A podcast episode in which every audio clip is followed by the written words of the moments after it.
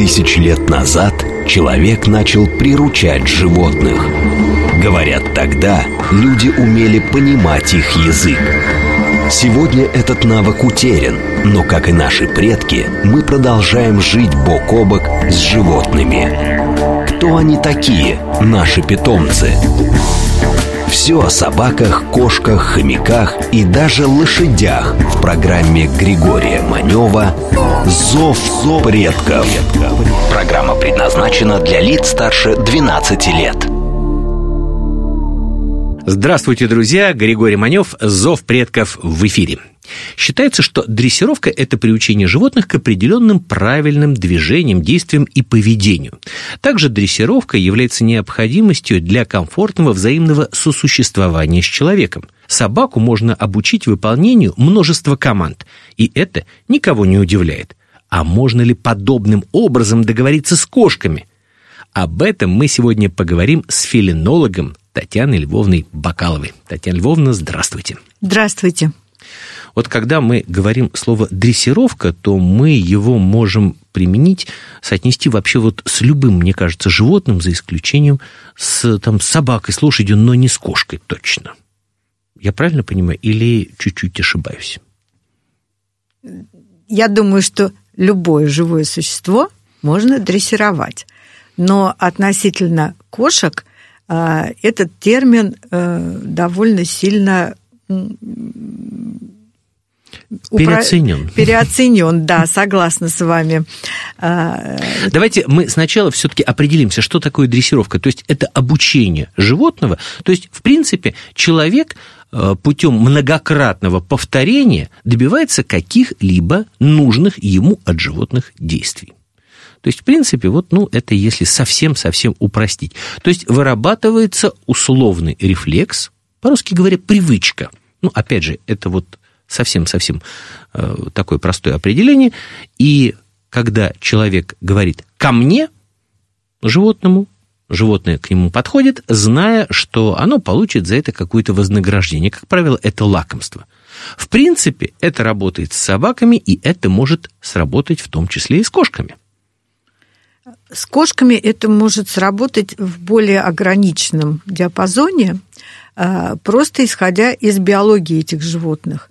Собака у нас животное социальное, оно живет в стае и вынуждено налаживать контакты,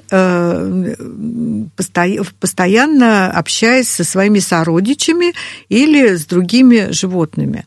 Кошка по своей биологии животное-одиночка, она, они встречаются только во время спаривания с партнерами, а в основном они живут, как не образуя никаких стай, если мы не говорим о больших кошках. Да? Ну, там прайды, там да, тоже такая семейка. Тоже своеобразно все.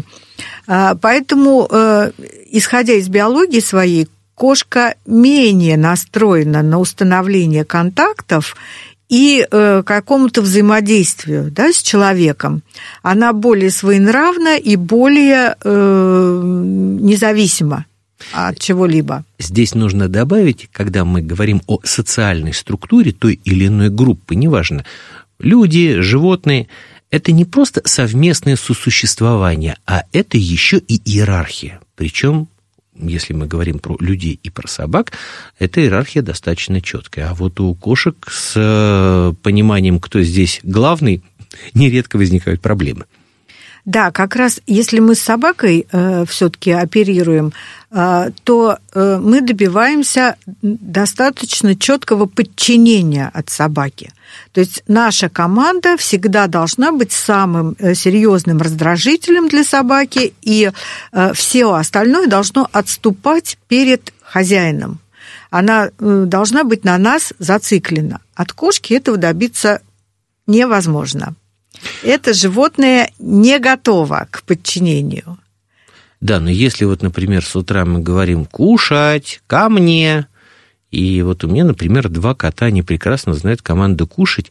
У меня, например, вот жена говорит «кушать», а я говорю «ко мне». Угу. И ничего, бегут. Это не подчинение в том смысле, в котором мы работаем с собакой.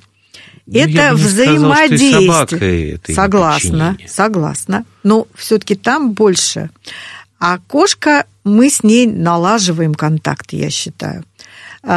Где-то нам приходится кошке уступать. И ничего с этим не поделать, не надо ее ломать.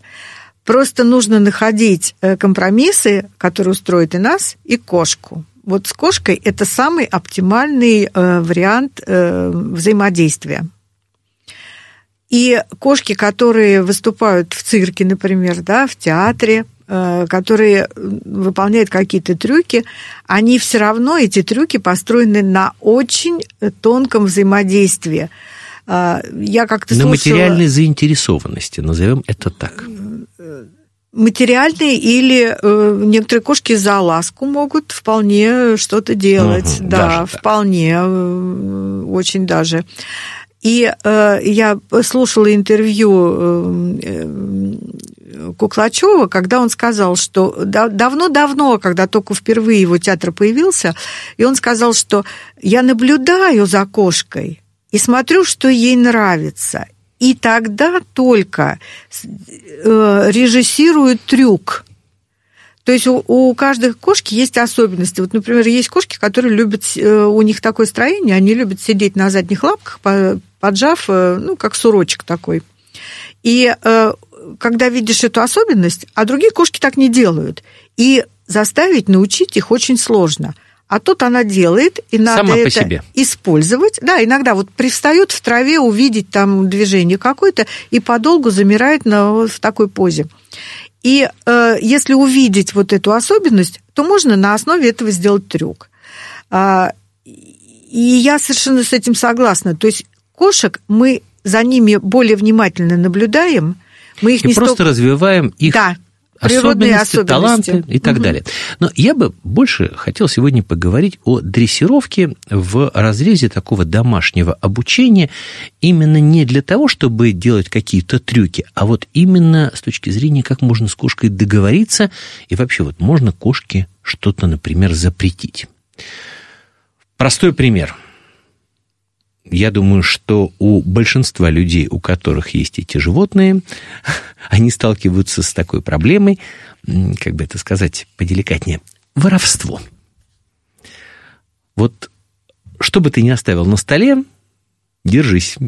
Отвернулся, кошка либо попробует, либо постарается лапой это спихнуть вниз. В общем, как-то обозначит себя. Вот что нужно делать для того, чтобы таких случаев не происходило? Потому что, ну вот, как бы мы ни любили наших животных, ну вот, например, если у меня вот кошка откусила какой-то кусок, предположим, мяса, я бы не хотела его доедать. На самом деле, мое мнение такое, что полностью отучить невозможно. Вот мы сейчас говорим именно для начала о запрещении, то есть отучить от чего-то.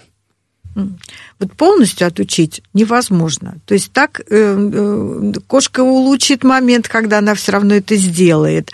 То есть, например, как сказать собаке «нет», и она не будет, ну, научить ее отдрессировать, и она не будет подбирать, видите, независимо от того, видите вы или не видите этот момент. Кошка Но там можно применить меры физического воздействия.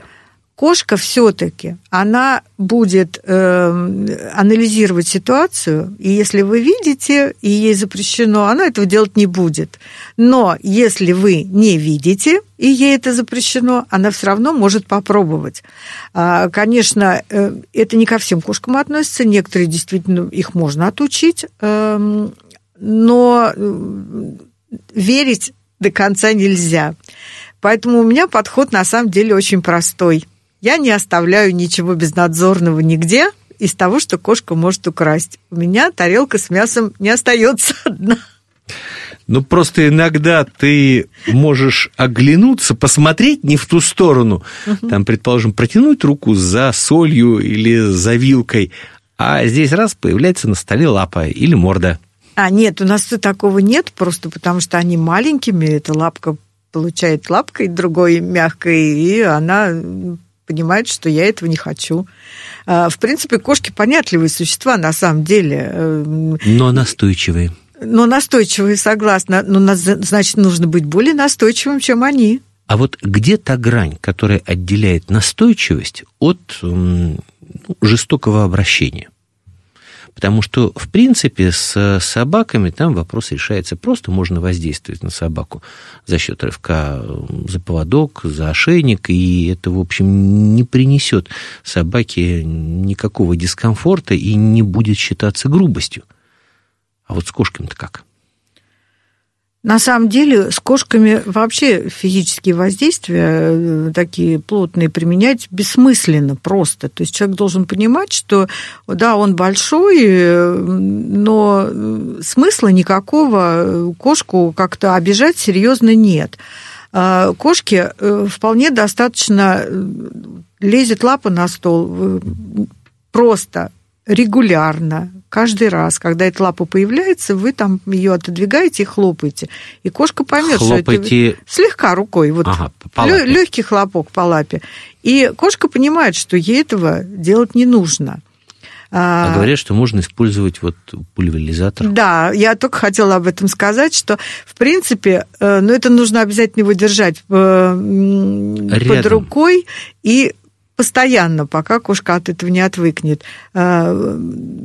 Я не, не, просто не пользуюсь этим методом. Мне вот достаточно хлопнуть по лапке, они маленькие, сразу от, отвыкают. А потом, в принципе, можно... Я уже сказала о том, что нужно следить за тем, что у вас находится на столе. Я вам рассказывала о том, что у меня есть кот, который очень любит есть пряники. И если я оставляю на столе вазочку, в которой лежат пряники, то ничего невозможно сделать. В тот момент, когда я выйду из комнаты, он обязательно быстренько сворует пряник и будет его жевать. А говорят, ну, что кошки к сладкому безразличны. Нет, очень любят, особенно тульские, с вареньем. И э, я не стала никаких мер принимать, я просто приучила себя к тому, что вазочка должна убираться со стола. И мы живем с этим котом замечательно, мирно и дружно уже много-много лет. Он, конечно, наверное, тоскует по пряникам, но мне так легче. А вот я слышал, что можно положить, например, на стол фольгу, и кошке очень неприятно наступать на вот такую поверхность. Можно, да. И на фольгу неприятно, и на пупырчатую пленку им неприятно. Все, что шуршит, не обязательно фольга, вот калька такая бывает шуршащая, им действительно неприятно, они не будут ходить на стол, но ровно тогда, когда там лежит эта фольга, навсегда они не отучатся. То есть, в принципе, у них не возникнет такой связи стол, фольга, запрещающая, ну, если не команда, то запрещающее действие. Нет, не возникнет у них такой связи, они слишком умные для этого, они посмотрят, нет фольги, вперед. Да, тяжеловато с ними. Поэтому самодисциплина владельца, она гораздо более эффективное средство, чем всякие придумки. Я так понимаю, такая же история и с мусорным ведром. Конечно, да. То есть закрывать и просто изолировать мусорное ведро от кошки. Да, конечно, безусловно.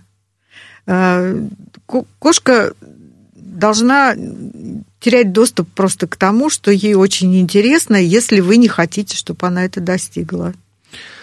Правда, иногда вот этот интерес может завести кошку очень далеко, и иногда происходят какие-то ну, вещи, которые, с одной стороны, могут, конечно, умилять. Хотя вот обычному человеку не всегда они радуют, они его радуют. Ну, например, вот у меня кот очень любит драть тюль. То есть вот любые шторы, тюль, это прям вот, я не знаю, мы уже перешли на рулонные шторы. Это вообще вот как-то можно этому противостоять? Или здесь... Вот как вы противостояли, так и нужно. Это совершенно правильно. Понимаете, моя позиция такая. Если мы заводим животное, то мы накладываем на себя целый ряд ограничений. И если... То есть всегда мы подстраиваемся под кошку? Под кошку, да.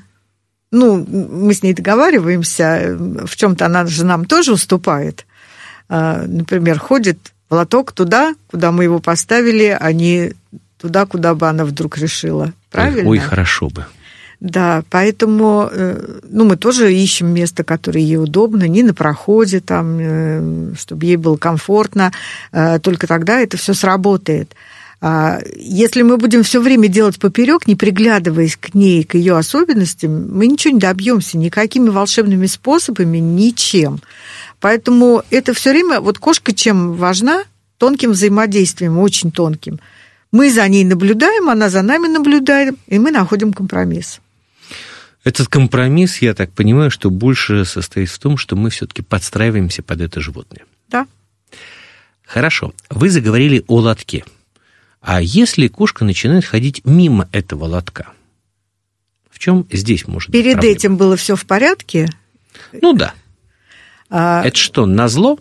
Нет, ну давайте мы сразу отключимся от этого термина. Назло. Это я сейчас специально я вас поняла, спровоцировал. Конечно, я... Потому что, дорогие друзья, животное никогда не будет делать назло. Вот это и есть очеловечивание. Никогда не нужно наделять четвероногих теми отрицательными моментами, которые есть у нас, то есть особенностями психологии. Это не свойственно животным. То есть если животное что-то делает, то оно имеет определенную цель. Так что по поводу лотка? С лотком. Если все было раньше в порядке, и вдруг появились особенности, первое, что я бы сделала, я бы пошла с кошкой к ветеринару, с котом, с кошкой. Потому что если кот, использ... например, вот у кота первые признаки мочекаменной болезни, он испытывает неприятные ощущения во время посещения лотка, и он будет пробовать поменять что-то, чтобы не испытывать эти неприятные ощущения.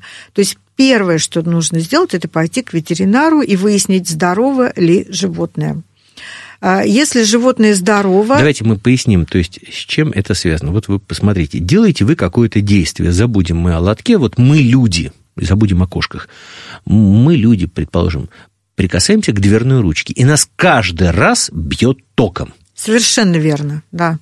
Мы не будем это связывать с электричеством, вообще это что это такое, непонятная какая-то субстанция, нам невидимая. Первое, что мы сделаем, мы это будем ассоциировать с прикосновением к этому предмету.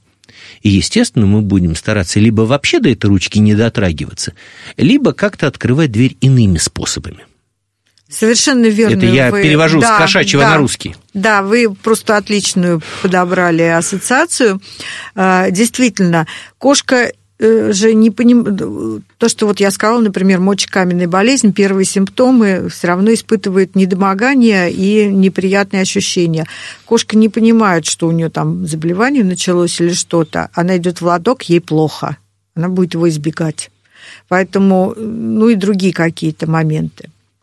Если со здоровьем все в порядке, посмотрите, что могло измениться. Может быть, рядом появилось что-то с резким запахом, может быть, какие-то там, ну, что-то может измениться, свет как-то там, кошка не чувствует себя в безопасности, например, там дверь стали закрывать, открывать. То есть нужно посмотреть, все ли в порядке с лотком, который посещает кошка. Как правило, вот этих двух причин устранения всегда хватает на то, чтобы наладилось. Но по своему большому опыту я скажу, что если кошка, которая раньше хорошо ходила в лоток, начинает вдруг что-то в нее меняться, это признак серьезного заболевания. Мы с вами знаем, что кошка с окружающим миром общается с помощью запахов. Опять же, с помощью запаховых меток, в том числе и мочевых запаховых угу. меток. И нередко приходится слышать такие истории, что в семье появляется какой-то новый человек, и кошка начинает метить его одежду, обувь и так далее. Понятно, что этому человеку не очень нравится, кошка не понимает, почему этому человеку не нравится, но все-таки это какие-то взаимоотношения со знаком плюс или со знаком минус. Кошка хочет принять таким образом человека в семью, либо, наоборот, показать, что он ей не люб. Ну, вообще, она его скорее принять хочет, не, не показать, что он ей не люб, скорее принять Успокоили. Хочет. Потому что еще есть такое, что если животное не стерилизовано, вот очень распространенная ситуация, нестерилизованная, и приходит новый человек, нестерилизованный животный хочет оставить свою метку на, именно на вещах этого человека, чтобы обозначить, что тут, я вот тут, это моя территория. И, и тут, на самом деле, проще всего действительно, ну, либо они привыкнут, либо просто, ну, вещи свои не бросать нигде. Я так и думал, что вы сейчас продлите эту логическую цепочку, которую вы развивали, когда мы говорили о еде, о мусорном ведре, что нужно просто убирать одежду. Да. И другого выхода здесь нет. Я просто по своему опыту, когда я езжу на выставке в качестве эксперта, сейчас реже, а раньше чаще приходилось останавливаться у владельцев в домах, когда там кошки были. И я всегда свои все сумки прятала как можно дальше, потому что иначе животные этого хозяина обязательно их метили. Вы знаете, дорогие друзья, мы когда делали телевизионный проект, который был связан с домашними животными, то мы когда приезжали к владельцам кошек, то есть, ну, что такое приезжает телевизионная группа съемочная? Это огромное количество кофров, сумок и так далее.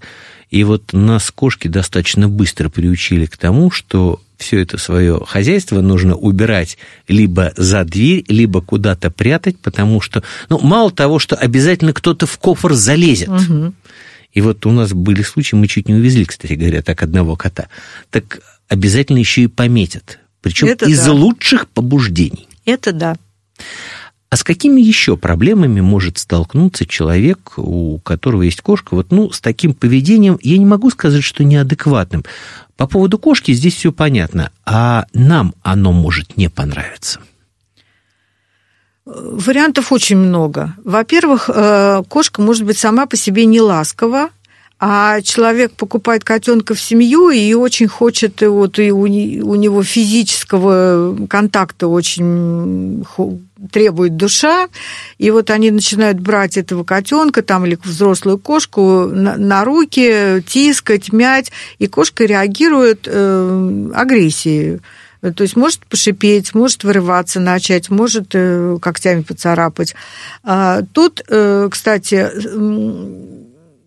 Я всегда советую людям внимательно смотреть, прежде чем они животное берут в дом, консультироваться с заводчиком, у которого они приобретают, потому что э, есть... Ну, заводчик – это хорошо, если животное породное, а порядка девяносто процентов мурзиков, которые заводят наши соотечественники, ну, это просто подобрали. Обычные, да, уличные кошки. Да. И вот тут э, встает вопрос ответственности, на самом деле, владельца. Потому что кошка – это не то животное, на котором можно свое «я» как-то отрабатывать. Если животное не хочет, дайте ему возможность самому к вам подойти. Они подойдут, они хотят. Э, у меня достаточно большой опыт и беспородных, просто с улицы подобранных животных содержания. Если к ним не лезть, не навязывать свое общество, кошка все равно потом подойдет, когда к вам привыкнет. Да, возможно, она не будет суперласковой, как некоторые, навязчивой, но какой-то взаим... То есть человек более пластичен должен быть во взаимодействии с кошкой. Все равно мы немножко их рабы в этом плане. Ой, тяжело-то как. Нет, просто я почему говорю, что тяжело? Вы знаете, вот у меня, например, да, всю жизнь домашние животные, я понимаю, что человек должен подстраиваться под них. Но, дорогие друзья, если у вас это первый питомец, вы четко должны понимать, что он вам ничего не должен. Все придет со временем, вы научитесь взаимодействовать с ним. В общем, об этом мы поговорим после выпуска новостей.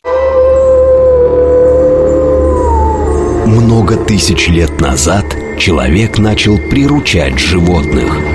Говорят, тогда люди умели понимать их язык. Сегодня этот навык утерян, но, как и наши предки, мы продолжаем жить бок о бок с животными. Кто они такие, наши питомцы? Все о собаках, кошках, хомяках и даже лошадях в программе Григория Манёва «Зов предков». Дорогие друзья, мы снова в студии программы «Зов предков». С вами Григорий Манёв. И сегодня у меня в гостях фелинолог Татьяна Львовна Бакалова. И говорим мы о дрессировке кошек. Но именно не о такой классической дрессировке, предположим, собачьей, а о, скорее, взаимодействии человека и этого загадочного, прекрасного, ласкового животного под названием кошка. Татьяна Львовна, вы затронули вопрос пород, а я вас сразу так осек и сказал, что большая часть наших домашних кошек – это как раз животные беспородные. Ну, а все-таки, если мы будем касаться, вот, ну, поговорим о породных особенностях, вот какие, на ваш взгляд, породы кошек наиболее контактны, с каким легче договориться, а с какими сложнее? На самом деле и внутри породы есть животные, которые сильно отличаются по темпераменту. И всегда стоит вопрос о взаимодействии с конкретным человеком, потому что кому-то нравятся кошки более навязчивые, которые вы не успели сесть, а они уже лезут, мурлычут, везде трутся. Это а, абиссинцы, да? Абиссинцы, да. Иногда ориенталы так себя ведут. Кому-то нравятся кошки говорливые, которые там много себя показывают, а кто-то предпочитает молчунов. Кому-то нужно, что вот кот есть, подошел, погладил и пошел дальше мимо. То есть такие спокойные, уравновешенные, не очень нуждающиеся в человеке. То есть всегда стоит вопрос выбора подходящего к себе животного, именно к темпераменту человека. Точно так же, как мы собак подбираем. Если человек медленно ходит, то ему нельзя добермана завести правильно, допустим, он его умотает. Или как вот небольшую подвижную собаку. А если он двигается много, он подбирает себе животные, которые требуют, ну, больших активностей. Так и с кошками, только немножко в другом аспекте. Вы сейчас сказали, кстати говоря, по поводу вот таких кошек, которые живут сами по себе. Я вспомнил, у меня есть одна моя очень хорошая знакомая, мы дружим очень-очень много лет, и у нее британцы. И вот когда я прихожу к ней в гости, я ни разу не видел ни одного кота, они просто прячутся в диване, и все. И один раз я попросил, я говорю: Лен, ну, слушай, ну, ну покажи мне вообще своих котов. И она начала вообще доставать хотя бы одного. У нее три кота, или, я не помню, там, кажется, два кота, одна кошка. Они каким-то непонятным образом... Они растворились. Да, они растворились, ушли через заднюю стенку дивана. Так их ни одного и не увидел. Это обычный страх? Нет, это не страх. Ну, просто не... не... Давайте вернемся к биологии кошки. Это животные территориальные, которые... исходно не э, настроены на какие-то взаимодействия. То есть они Тем же более наоборот, с другим человеком, да, с чужим. Они же наоборот метят свою территорию в природе, чтобы показать: вот это моя территория, и не ходи, пожалуйста, сюда. А, то есть они индивидуалисты, им не очень-то надо на всех общаться. Это не собака, которая выбегает, машет хвостом: приходите в гости к нам, мы вас это, в слюнях утопим и залижем, да? Кошка индивидуалистка. Она, у нее есть свой дом, и кто-то в него зашел. Да я посижу в уголочке, пусть они тут разберутся, а я потом выйду и буду владеть своим домом снова. Поэтому это нормальное поведение, ничего в этом нет странного. Вот мы с вами общаемся сейчас с помощью второй сигнальной системы, то есть мы обмениваемся э, разной информацией с помощью слов. У животных такой возможности нет, они в основном показывают свое отношение с помощью э, движений, мимики, жестов, мимики и так далее. Но вот, например, когда собака рычит, это вовсе не значит, что она себя ведет агрессивно. Там достаточно широкий спектр эмоций, которые рыком они могут отображать. А вот то, что касается кошек, понятно, что когда они мурлыкают, они проявляют какие-то добрые чувства, как-то они хотят взаимодействовать с объектом. А вот, предположим, когда шипят, это всегда... Какая-то это отрицательная реакция? Это оборонительная реакция всегда. Это не нападение, это именно оборона. То есть кошка говорит, не подходи. Она просто предупреждает, не надо, я не хочу сейчас этого. Вот этот шип, это она старается уйти от взаимодействия. А вот такая агрессивная кошка, которая всех царапает, которая себя ведет, ну, не совсем адекватно, такая нелюдимая кошка, это вот в порядке вещей или это все-таки какое-то отклонение психологическое или что-то со здоровьем не то?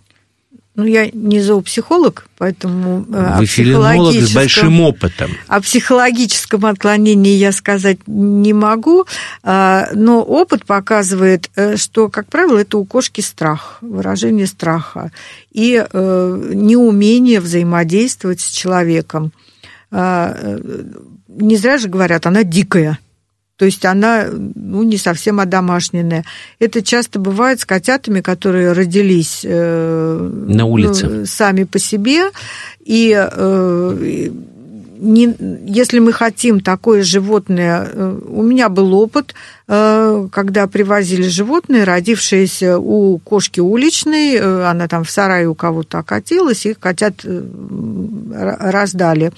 Мы просто позволили этому коту свободно двигаться. Вот, не настаивали на еде. То есть ставили мисочку с едой, он там съедал, и все. Не настаивали на еде, не пытались взять на руки, не пытались куда-то переместить, не лезли к нему вообще. В общем, никакого насилия. Вообще никакого, только предоставляли возможность есть и, ну, и спокойно находиться. И где-то примерно через месяц он уже стал выходить и даваться на руки. А правда, что стерилизованные животные были ласковые? Или это все-таки миф? Я думаю, что это миф, потому что ласковость не связана. Есть такой момент, когда нестерилизованные животные в период подъема гормонов, оно более агрессивно все-таки. Есть такое. Но более ласковым это стерилизация не делает, они просто более спокойные становятся. У них нет вот этих выплесков гормонов, которые, ну, как-то Я на объясню, активность. Откуда у такого суждения, то, что называется, ноги растут. То есть стерилизованное животное, оно лишено возможности размножаться, и, в принципе, самый главный двигатель, в чем оно прежде всего заинтересовано, это в еде. Да. А еда... исходит от человека. Естественно, получить лишний кусочек помогает. Ласка, ты подошел, обтерся, помурлыкал. Да. Вот я именно об этом. А, в этом плане, да, конечно. В этом плане они более склонны, они и более заинтересованы в еде, действительно. Они хотят все время есть, и надо их держать на диете, чтобы не растолстели. И да, они ищут больше контакта с человеком, конечно.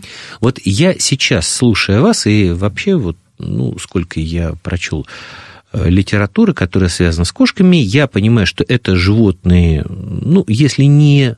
полностью дикие, то полудикие, с которыми нужно договариваться и приучить их к чему-то с помощью дрессировки, ну вот как собак, практически невозможно. Я прав? Да, правы. Но при этом, вот посмотрите, яркий пример. У нас вот э, есть кот, который, он уличный, мы его взяли совсем котенком, и он не сидит ни у кого на руках, он вообще такой свободолюбивый при этом. Вот мой младший сын может с ним делать все, что угодно. То есть он может его поймать, взять на руки, они могут пойти, полежать на диване, он его может засунуть там под одеяло, нарядить его как-то. И я понимаю, что даже десятую часть того, что вот делает с ним мой младший сын, от меня или от жены он никогда не потерпит. Почему так? На самом деле... При этом кормит-то его жена. На самом деле у животных же очень четко развито понимание ребенок и взрослый. Очень четко развито. И э, они чувствуют, что это ребенок, и э, они же еще атмосферу в семье тоже считывают все равно. Они понимают, что э, вы бережно относитесь к этому младшему члену семьи, э, то есть, вот, допустим, старший на равных, а младший он на особом положении. И как это эмоционально чувствует животное все равно. Они же считывают наши все эмоции, и поэтому он ему позволяет больше, чем вам. Татьяна Львовна, вы сейчас не очеловечиваете? Нет, я сейчас не очеловечиваю. вы же вот как кинолог и дрессировщик понимаете, что когда собака выполнила хорошо э, команду, тренер даже всегда говорит «эмоцию, эмоцию». Конечно. То есть «да, ой, классно, молодец». Если мы будем, знаете, тухлым голосом говорить, да, нормально, хорошо, то собака не поймет, что да, мы, она просто не поймет, что, что нужно мы делать поощряем, именно так, да? Что мы поощряем ее за это, за выполненное. А кошка-то чем хуже, она тоже нашу эмоцию вот в этом плане чувствует. Они не знают, что он у вас там младший сын. Она видит, что это особый член семьи, и ему можно. То есть вы думаете, что вот кот отталкивается в своем поведении именно от этого? Ну, они чувствуют младшего и старшего. Все чувствуют, собаки чувствуют. Ну, вы же знаете это. Хорошо. По поводу вольного выгула, вольного выпаса, ну, если мы говорим о больших городах, все-таки, наверное, это проблематично, это небезопасно, и здесь, наверное, все-таки вопрос закрыт. А если это небольшие города, если это вот, ну, поселки, предположим, дачные, нужно ли вот свое домашнее животное отпускать гулять или разрешать ему такие прогулки самостоятельные? Ну, я к этому отношусь отрицательно, к свободному выгулу. Я единственное, что думаю, что если на своем участке, то можно сделать вольер, чтобы животное там гуляло. Почему отрицательно? Потому что у меня есть личный опыт, негативный очень. Мы живем в своем доме, и у меня есть несколько животных, которые просто подобраны. Ну, одна кошка погибла, и мы не хотели их выпускать, но они просто выросли на улице, и они постоянно требовали любым способом, они вышмыгивали на улицу там. Одна кошка погибла, собаки напали. Она не боялась собак, поскольку собаки в доме, и погибла. И вот сейчас у меня котик живет, он достаточно возрастной. Он тоже подобран на улице, вырос на улице, и я не могу его ну, дома сдержать. Он требует выгула. У него приходят там какие-то животные на участок, он участвует в драках и получал серьезные травмы, и мы никак не можем. Поэтому если котенок маленький, то лучше его сразу приучать не гулять. К домашней жизни. Да, не гулять. Вообще, дорогие друзья, вы, наверное, заметили, вот кто внимательно слушает проект «Зов предков», я каждому человеку, который так или иначе связан с кошками, задаю этот вопрос, потому что, вот, ну, во-первых, сколько людей, столько и мнений, а во-вторых, наверное, каждый из нас хочет услышать что-то для него даже не просто важное, а чтобы человек, специалист, разделял его точку зрения. И вот, ну, Татьяна Львовна, на самом деле, кто-то склоняется к тому, что вот можно разрешать животному вот такой вот свободный выгул, кто-то нет. Ну, ладно, здесь то, что называется, на откуп специалистов, и э, ну, у каждого из нас есть свое мнение и суждение по этому вопросу. Тут просто нужно принять, что если мы это позволяем...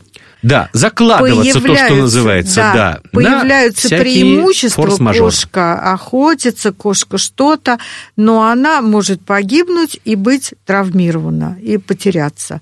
То есть просто взвешиваем вот эти вещи. Я для себя взвесила вот так, а каждый может для себя взвесить своим способом.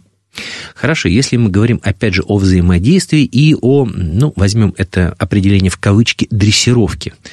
В любом случае, любое животное нужно приучать к каким-то процедурам, вычесывать, стричь когти, мыть. Вот как это с кошками сделать правильно? На самом деле... Ну, гигиену-то никто да, не отменял. Гигиену никто не отменял. И на самом деле я всегда считаю, что животное должно все процедуры уходовые, плюс какие-то медицинские элементарные, быть приучены к ним по той простой причине, что если вы не приучите, полечить животное будет невозможно. То есть я любое животное привожу в ветклинику, и там можно его спокойно зафиксировать, сделать укол. Если нужно, постричь когти можно всегда. Эта процедура, ну, иногда нужна. Но это в нужна. клинике, а самостоятельно, если? Самостоятельно, да, спокойненько. Просто маленькому котенку не надо стричь всю лапу. Один раз коготок отстригли, погладили, он понял, что ничего страшного, да, да, отпусть, поиграли, отпустили, или не поиграли, или просто отпустили спокойно, не дожидаясь, пока животное в стресс войдет. И со временем он, в общем, будет спокойно на это реагировать. То же самое. То есть показать ничего страшного. Да, да, просто показать, что ничего страшного. А вот с мытьем что делать? Потому что, ну, особенно если кошка находится на таком самостоятельном выгуле, ее, когда она приходит домой, в какой-то момент нужно все-таки вымыть. С мытьем у грумеров существует куча всяких приемов, начиная от гамака, в который вешают животные и моют спокойненько, то есть оно такое в подвешенном состоянии. Это сопротивляться не, не может? Да, сопротивляться не может. Я просто считаю, что если кошка на свободном выгуле, то, в принципе, это животное чистоплотное, особо мыть не надо даже в этой ситуации. Вот вычесывать надо длинношерстных кошек, потому что колтуны бывают, и это очень неприятно для животного.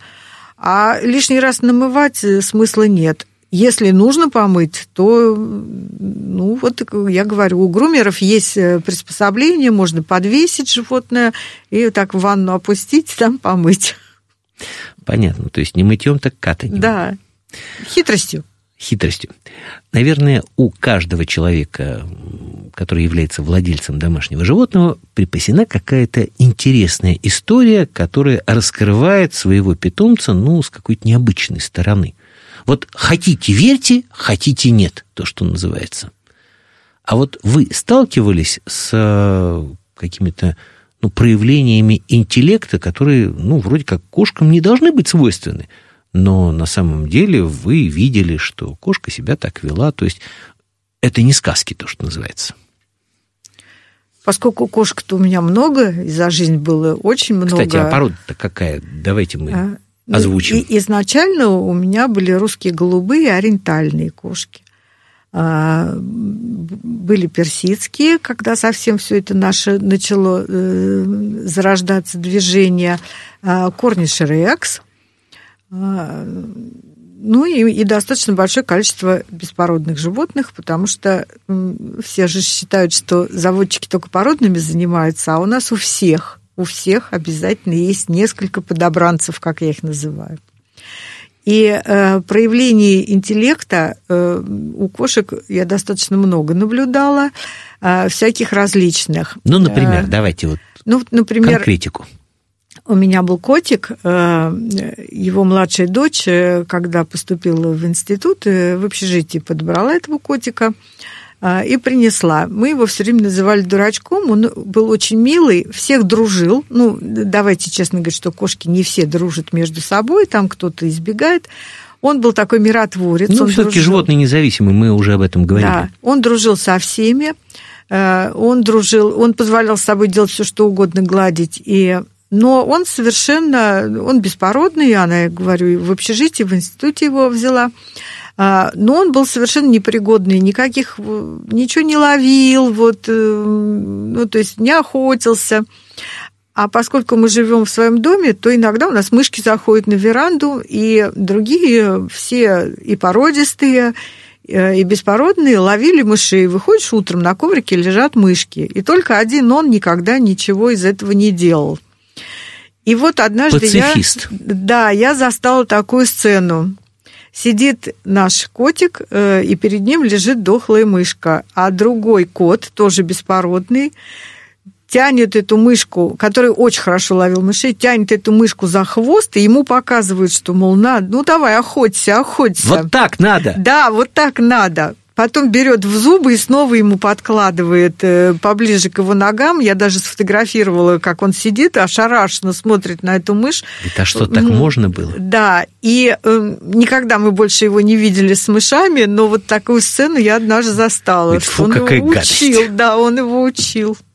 Татьяна Львовна, я прошу прощения за такой общий вопрос, но все-таки вы фелинолог, и отвечать именно вам. Почему, если мы вот говорим о людях в целом, вот подавляющее большинство людей разных национальностей, вероисповеданий, которые живут в разных странах, так по-доброму относятся к кошкам. Вот к собакам, несмотря на то, что собаки помогали выживать людям, помогали на охоте, охраняли, ну, не всегда такое доброе отношение. А вот к кошкам, к созданиям независимым, всегда вот уважение и знак плюс, потому что во многих религиях, во многих культурах всегда встречается такой персонаж, полувымышленный, полунастоящий, кошка, и всегда он, ну, какие-то, в общем, на нем лежат какие-то добрые функции, вот что-то такое вот, что дает человеку душевное тепло. Почему именно кошка, в конце концов? Ну, вот мне, как собачнику, обидно даже. У меня две есть версии, и они все такие очень прагматичные, на самом деле. Первая версия не, не, вне эмоций, вне сверхъестественного, очень такие простые. Вполне возможно, что существует еще. Первая версия – это кошка. Исторически, давайте исходить из того, что она помогала сохранять урожай. То есть она не давала умереть с голоду. И э, когда... То средней... есть утилитарное предназначение утилитарное, этого животного. То есть вот у кого нет кошки, тот плохо живет. У него к весне крысы съели урожай, ему есть нечего. А у кого есть кошка, тот живет хорошо. И это уже перешло э, в область... Забыли, из чего это истекало, но помнят, что есть кошка – хорошо, нет кошки – плохо. Это первое. Опять же, средние века вспомним. Как только в Европе кошки были истреблены священной инквизицией, что было? Чума. Чума, потому что ее переносили крысы, такие замечательные переносчики всей заразы. Опять, у кого была кошка, ему он выживал. У кого не было кошки, этот, скажем так, отбор шел людей. Выжили те, у которых кошки были. Слушайте, ну в Европе была инквизиция, а в России кошек всегда любили. В общем, они жили в домах, но чума была тоже. Ну, чума меньше была. Ну, наверное, вот, да. И такой не было эпидемии. Ну, правда, это вообще тяжелый вопрос. И вторая моя утилитарная версия. На самом деле кошки гораздо комфортнее собак. Человеку просто комфортней. Он хочет кого-то... Может быть, проще? Ну, я и говорю, да, вот комфортнее. Ее не надо вставать утром в любую погоду, бежать гулять. Лоточек вычистил у хорошей кошки. Ее не надо дрессировать. Очень многие кошки исходно, ну, вполне прилично себя ведут дома. Она, хочешь с ней общаться, она тут. Не хочешь общаться, она и без тебя обойдется, она не требует внимания, как собака, которая сует мячик там или палочку резиновую, давай пойдем гулять, или в зубах поводочек несет, пойдем, пойдем гулять, ты мне нужен. Кошка более комфортна по жизни. Ну что ж, здесь, наверное, не добавить, не прибавить, не убавить. Вообще, на самом деле, я всегда получаю огромное удовольствие от общения с вами. Вы рассказываете всегда столько всего интересного. И я бы так даже сказал, вы рассказываете много доброго и пушистого. Татьяна Львовна, спасибо вам огромное. Это была Пожалуйста. Программа «Зов предков». Григорий Манёв. Обязательно услышимся на следующей неделе. Пока.